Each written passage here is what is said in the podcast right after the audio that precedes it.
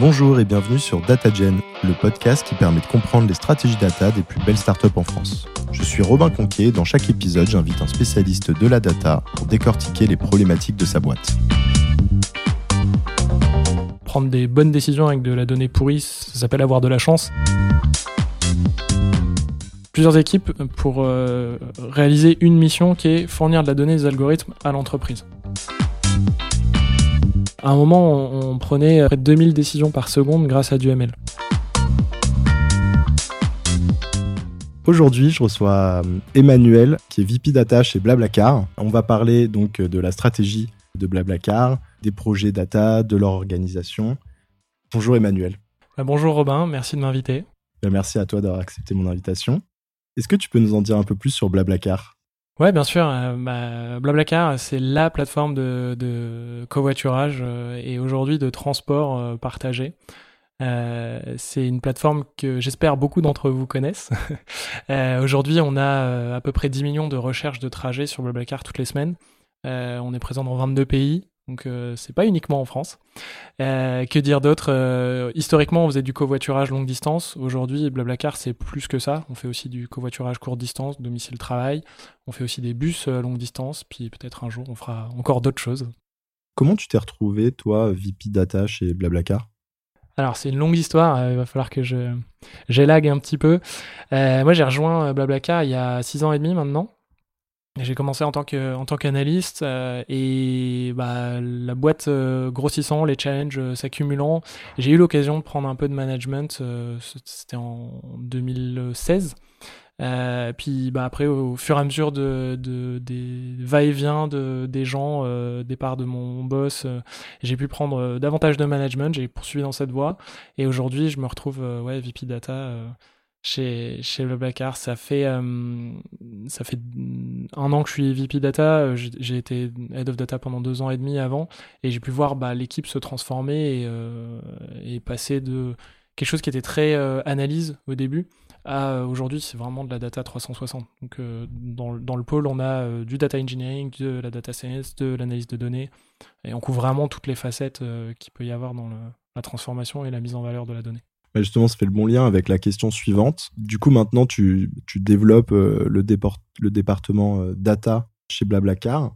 Alors, peut-être pas tout le périmètre, tu disais que tu n'avais que 30 sur 40 personnes, peut-être tu pourras nous parler de ça après, mais globalement, ça, ça consiste en quoi euh? Alors, il y a une, métaphore que j'aime bien. parfois, je compare la, data un peu à une, chaîne d'extraction de, de, de, pétrole. Alors, le pétrole, c'est pas forcément le truc qui est le plus en vogue en ce moment, mais la, la, métaphore est intéressante dans la data, euh, il y a vraiment une notion d'extraire euh, un matériau un peu brut. Et euh, bah, nous, c'est une partie des choses qu'on fait. Donc, ça va être capturer l'information qui peut être générée par un utilisateur sur son, device ou en fonction de son, utilisation du produit. Ensuite, il va y avoir des, des fonctions pour bah, faire transiter cette donnée, la stocker, puis la mettre en valeur. Et de la même manière que dans l'industrie, euh, par exemple, du pétrole, tu vas avoir euh, des pipelines, euh, des usines de raffinement, etc., pour après aller distribuer du carburant à n'importe qui. Bah, la data, tu vas retrouver des phénomènes similaires. Donc tu vas faire, par exemple, avoir des pipelines de données, ça je suis sûr que plein de gens, ça va évoquer des, choses chez, plein de gens. tu as tes pipelines de données qui vont aller stocker ton, ta matière brute ou retraitée dans un entrepôt, et après ça, tu vas vouloir le mettre à disposition du plus de gens possible via euh, des interfaces euh, visuelles ou euh, via de la donnée brute. Quels sont là, par exemple, cette année, tes chantiers principaux? En ce moment, un, des, un, des trucs qu'on regarde beaucoup, c'est la qualité de la donnée. pourquoi? Parce que c'est génial d'avoir une super infrastructure pour pouvoir transiter de la donnée d'un point A à un point B et être capable de capturer beaucoup de choses et d'exploiter un peu la richesse de, de, notre écosystème, de notre plateforme. Mais ce qui est important, c'est que cette donnée, elle soit qualitative et qu'on puisse en faire quelque chose à la fin, histoire qu'on puisse euh, améliorer le produit pour nos utilisateurs, qu'on puisse prendre de bonnes décisions. Et de ce fait, la qualité de données, c'est très très important. Euh, prendre des bonnes décisions avec de la donnée pourrie, ça s'appelle avoir de la chance. Et sur le long terme, c'est pas un truc auquel on croit beaucoup. Vous avez des initiatives en place pour euh, l'améliorer? Bah, récemment, enfin, bah, en ce moment je suis en congé, mais euh, j'ai jeté un œil à mes mails et j'ai vu qu'on avait publié le premier euh, SLO euh, de notre data warehouse. Donc un SLO, c'est Service Level Objective. Et le warehouse s'est dit, Nous, on veut avoir un objectif qui est tous les jours à midi, l'intégralité de notre entrepôt de données est rafraîchie et à jour et consommable par nos utilisateurs. Et du coup, bah, ça, on vient de publier ces statistiques-là et on, sait maintenant euh, combien de fois on remplit cet objectif-là, combien de fois on échoue pour cet objectif-là. Et ça, c'est des choses qui vont donner confiance dans nos avec nos partenaires pour euh, savoir bah, est-ce que ma donnée, elle est à jour? Est-ce que euh, je peux avoir confiance dans ce que, la manière dont je vais m'en servir?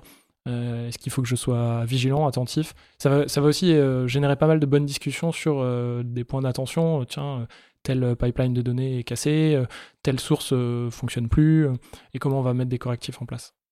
Ah oui, c'est marrant, effectivement. Donc, par qualité de données, ici, on entend surtout bah, l'aspect qu'effectivement, ça, ça rejoint l'image que tu donnais, mais que vous avez bien réussi à récupérer la donnée et à la mettre dans le format attendu, au bon endroit, à la bonne date, plus que d'aller, ce, qu'on voit souvent, j'ai l'impression aussi, je parle par exemple pour nos clients chez Artefact, c'est d'aller essayer de vraiment appliquer des transformations sur la donnée pour la rendre plus qualitative ou vraiment faire remonter aux sources des, informations sur des problèmes de qualité. Mmh, et là, par problème, j'entends vraiment des éléments du type la donnée n'est pas valide ou la donnée n'est pas complète ou des, critères plus, spécifiques comme cela. Ouais, alors c'est un, très bon point. Je ferais peut-être pas une distinction entre ces, deux parties-là, dans le sens où je crois pas qu'on puisse parler de données euh, qualitatives si tu as que l'un des deux. Euh, et après, euh, ça se structure en fonction aussi de comment, ton, comment sont organisées tes équipes et qui est responsable de quoi. Aujourd'hui, la, qualité de données, c'est pas quelque chose sur lequel on a une définition écrite dans le marbre en disant tel, tel point de données est qualitatif s'il check toute cette liste-là. on est en train de poser les premières briques et c'est pour ça que c'est un chantier encore en cours. Mais il y a un truc qui est vrai, c'est que comme je, enfin, je reprends mon, image tout à l'heure, mais on a vraiment une chaîne euh, assez compliquée. Et pour que quelque chose soit qualitatif, il faut qu'il soit qualitatif de bout en bout. Donc là, on est en train de s'attaquer à une première partie qui est de se dire, OK, à quel moment les traitements sont faits et est-ce qu'ils sont tous euh, terminés? Euh, Après, on peut regarder, tiens, plus précisément mes indicateurs de est-ce que j'ai un nombre de réservations de trajets qui est à peu près cohérent avec ce à quoi je m'attendais? Euh, si j'observe le triple, j'ai peut-être euh, une sonde qui envoie des événements en double. Ou à l'inverse, si j'en observe que 10%, euh, peut-être j'ai un truc qui a sauté dans mon pipeline. Et tout ça, en fait, ça va, ça va se mettre en place petit à petit, je pense. Et vous êtes organisé comment au sein du pôle data? Alors, on est organisé, il y, a, y, a, plusieurs équipes pour réaliser une mission qui est fournir de la donnée des algorithmes à l'entreprise. Cette mission, elle a deux parties. Euh, fournir la donnée, je reprends euh, l'aspect un peu infrastructure, et, bah oui, c'est là où tu as les pipelines, le, stockage, euh, l'entrepôt, etc. Cette partie-là, elle est, réalisée par deux, deux équipes plateformes. Il y en a une qui va s'occuper de l'entrepôt de données à destination des analystes et de l'analyse humaine, et une autre qui s'occupe de la mise à disposition de données pour les algos de machine learning. Pourquoi deux plateformes? Parce que les cas d'usage sont différents. Il y en a un où bah, un être humain a une, capacité à faire un certain nombre d'actions euh, limitées dans le temps. Les algos, euh, bah, ils peuvent en faire euh, beaucoup, beaucoup plus. Et du coup, il y a une consommation de la donnée qui est différente. Après, par, bah, il va falloir mettre en valeur cette donnée. Et c'est là où on tombe dans la partie plus algorithmique ou construction de rapports, recommandation de décisions au business.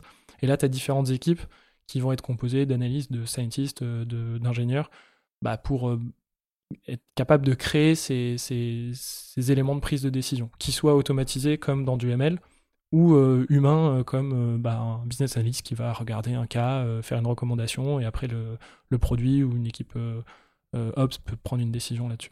Et du coup, là, si tu, nous dis un peu le, ratio, tu disais, il y a à peu près une trentaine de personnes. Donc, entre les deux équipes qui sont sur les plateformes, les analystes et les data scientists, ça se répartit comment? Euh, On a une quinzaine de personnes qui sont dans une petite quinzaine de personnes qui sont sur les équipes plateformes. Euh, et après, bah, le reste, euh, donc 25 personnes si on, prend la famille data au grand complet, qui sont réparties entre analystes, scientists et, ML engineer. Ah, c'est intéressant. Donc il y a quand même un, un, gros poids du corps sur la partie plateforme. Ouais, et c'est quelque chose qui est euh, récent, euh, ça dépend des, horizons de temps qu'on prend euh, en compte, mais c'est quelque chose qui date d'il y a un an et demi, 24 mois, le fait qu'on mette plus l'accent sur la, partie plateforme. Pourquoi? Parce que bah, organiquement, on s'était construit comme beaucoup d'équipes en rajoutant des gens là où on en avait besoin. Et souvent, le data engineering ou la partie plateforme, en tout cas, est un peu le parent pauvre dans ce genre de, croissance. C'est un peu le truc qui est négligé parce que tu as toujours beaucoup plus de demandes métiers que ce que tu as de demandes plateformiques, ou alors tu pas forcément la bonne personne pour les, regrouper et se dire, bah, en fait, il faut qu'on construise un peu différemment. Et peut-être un, point euh, que j'ai euh, pas encore mentionné aussi, euh, mais qui est important dans notre organisation, c'est comment créer de la transversalité. Et pour ça, on a, on a créé trois chapters, un par métier, data engineering, data science et data analysis. Et ces chapters, ils sont là pour aider quelqu'un d'un métier à pas rester isolé dans son équipe business ou dans son équipe science. Et c'est hyper important d'avoir ce canal-là pour partager des connaissances ou des, bonnes pratiques. C'est quelque chose qui est assez plébiscité par les équipes, qu'on a mis du, on a mis du temps à trouver le bon fonctionnement, mais aujourd'hui c'est quelque chose d'hyper important pour arriver à bien, bah, à ce que tout fonctionne en osmose, à la fois la partie plateforme, à la fois les équipes qui sont beaucoup plus proches du business, et pour arriver à continuer à aider les gens à, progresser, à se développer dans leur, dans leur métier. Et quel est le plus gros challenge que tu as rencontré jusque-là sur tes différents projets? Alors, c'est une question, euh, je crois qu'à chaque moment dans, dans, dans ta carrière, tu as, un plus gros challenge. Euh, et chez, euh, celui qu'on a en ce moment, la, thématique de qualité, mais un que j'ai trouvé très fort, je ne sais pas si on l'a complètement résolu, mais en tout cas, je, le perçois un peu moins de manière pressante, c'est la mise en prod d'Algo. C'est une thématique qui est, difficile. On, peut, on peut creuser un peu, mais Ouais, c'est un des trucs que j'ai trouvé euh, vraiment. Mm, sur lequel on a pas mal peiné euh, au cours des derniers, des derniers mois. Ça se traduisait comment, entre guillemets, le, le pain? Malheureusement, il n'y avait pas qu'une seule, euh, il y avait pas qu'un seul pain point, et tu pouvais avoir des choses de, tu penses que sortir ton algo, ça va prendre trois semaines, et en fait, il passe six mois. ça peut être, tu le mets en prod puis tu l'enlèves parce que tu te rends compte que ça marche pas. ça peut être acquérir la donnée dont tu as besoin en prod pour prendre les décisions, c'est juste beaucoup plus compliqué que ce que tu avais imaginé. Et, en fait, euh, un truc qui a été hyper intéressant et sur lequel j'ai beaucoup appris euh, en faisant ça, et enfin surtout en accompagnant les équipes qui faisaient ça, euh, c'est à quel point tu as un besoin de rigueur qui peut être différent du, quotidien par exemple d'un analyste. Non pas qu'ils sont pas rigoureux, mais un algo, ça peut être intelligent et en même temps c'est très bête. Il peut prendre des décisions qui paraissent très compliquées et en même temps, si tu lui donnes le mauvais input, bah, c'est sûr qu'il va se gourer. Et du coup, tu as un besoin de rigueur dans ce que tu vas, les conditions que tu crées pour que l'algo fonctionne, qui est assez différent d'un analyste où bah, un analyste, il est quand même, il a une intelligence beaucoup plus large. Donc, si, il va se rendre compte tout seul que l'input qu'il est en train de consommer est pas le bon, alors qu'un algo, bah, il ne sait pas. Donc tu es obligé de, monitorer beaucoup plus ce que tu fais et d'être beaucoup plus rigoureux dans la manière de l'alimenter et de le mettre en production. Mmh. Et, pour qu'on se rende compte un peu de, l'échelle, chez Bablacar par exemple, avec votre niveau de maturité, on parle d'à peu près combien d'algorithmes, soit qui ont été testés et qui euh, sont aujourd'hui par exemple en prod? Ouais, alors un chiffre qu'on aimait bien partager, je pense, il est probablement plus exact euh, aujourd'hui, mais euh, euh, à un moment, on, prenait euh, à peu près 2000 décisions par seconde grâce à du ML. Euh, alors, forcément, ça dépend ce que tu prends comme décision. si tu sors une liste de chiffres aléatoires, c'est pas très compliqué, mais c'est pas ce qu'on faisait. mais ça, donne un peu, enfin, du coup, il y avait un vrai cas business derrière, et ça donne un peu une idée de, bah oui, ça veut dire que du coup, il faut que tu aies un système qui soit capable de prendre beaucoup de requêtes par seconde. si tu te trompes, bah, le temps que tu fixes ton problème tu as fait beaucoup d'erreurs. Euh, donc c'est des systèmes assez sensibles. En termes de nombre d'algos, euh, aujourd'hui, euh, on doit avoir quelque chose comme entre une douzaine et une demi-douzaine de, d'algos qui sont, qui sont en prod. Ah oui, d'accord. C'est intéressant parce que sans forcément avoir des centaines et des centaines d'algos, tu peux atteindre des volumétries importantes.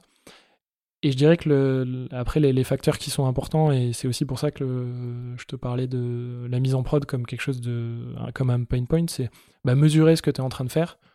C'est probablement plus difficile quand tu as 100 algos que quand on a un qui fait 2000 requêtes par seconde. Tu parlais effectivement donc des, des pain points. Quels sont les éléments principaux de, de réponse en fait que vous avez trouvés pour, euh, pour faire face à ce challenge? Alors je sais pas si on a trouvé la recette miracle, mais en tout cas on a quelque chose qui fait que c'est moins un problème, enfin c'est plus notre premier problème en tout cas. Euh, et pour revenir sur ce que je disais avant, bah en fait on a mis de la rigueur et on s'est beaucoup inspiré de ce que font les équipes engineering euh, chez Blabla ou ailleurs, euh, qui ont l'habitude d'être en prod. Et nous c'était moins le cas. Donc dans les choses qu'on a faites, bah, on a mis des software engineers dans les équipes et laisser un data scientist mettre en prod un algo, c'est quelque chose qui en général marche pas bien. Parce que euh, la prod, c'est souvent un système qui est très différent du système data ou de l'écosystème data qu'il peut y avoir dans une boîte.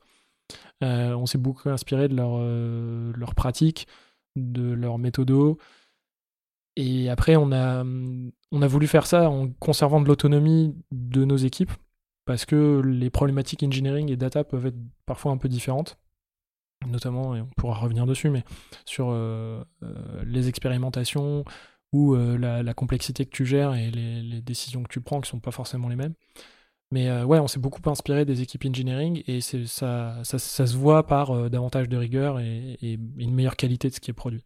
Ouais, donc finalement, presque un peu les deux éléments de réponse principaux, c'est une petite réorganisation pour finalement avoir des des binômes un peu data scientist, data end et de la méthode. Mm. Est-ce que tu peux nous dire aussi ce que vous utilisez comme euh, techno et comme euh, outil au sein du pôle?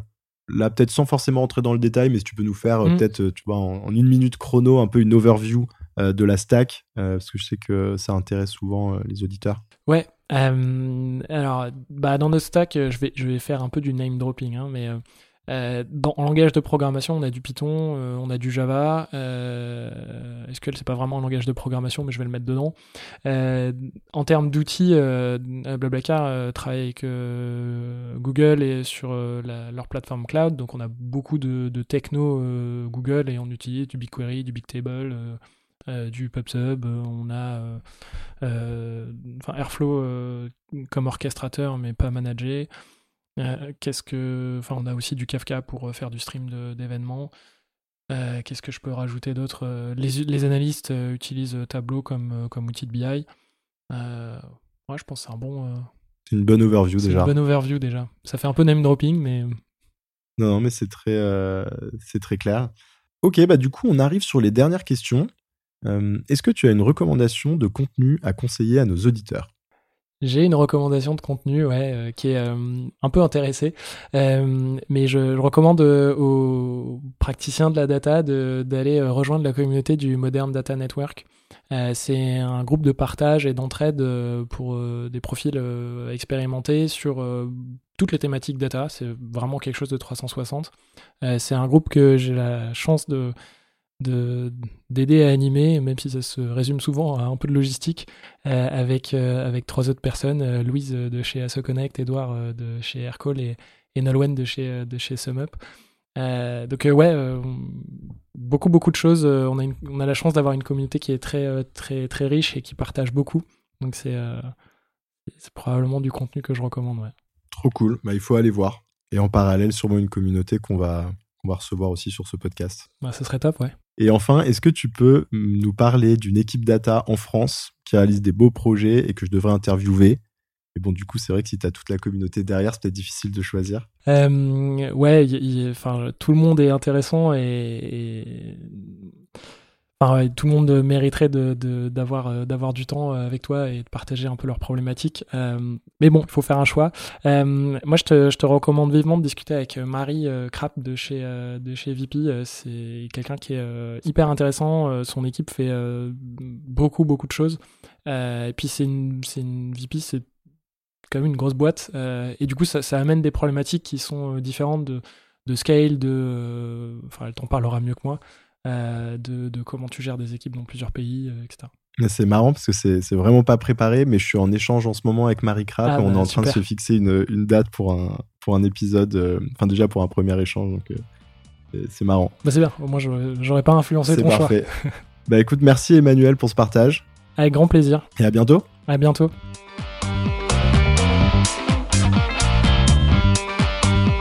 Merci d'avoir écouté cet épisode.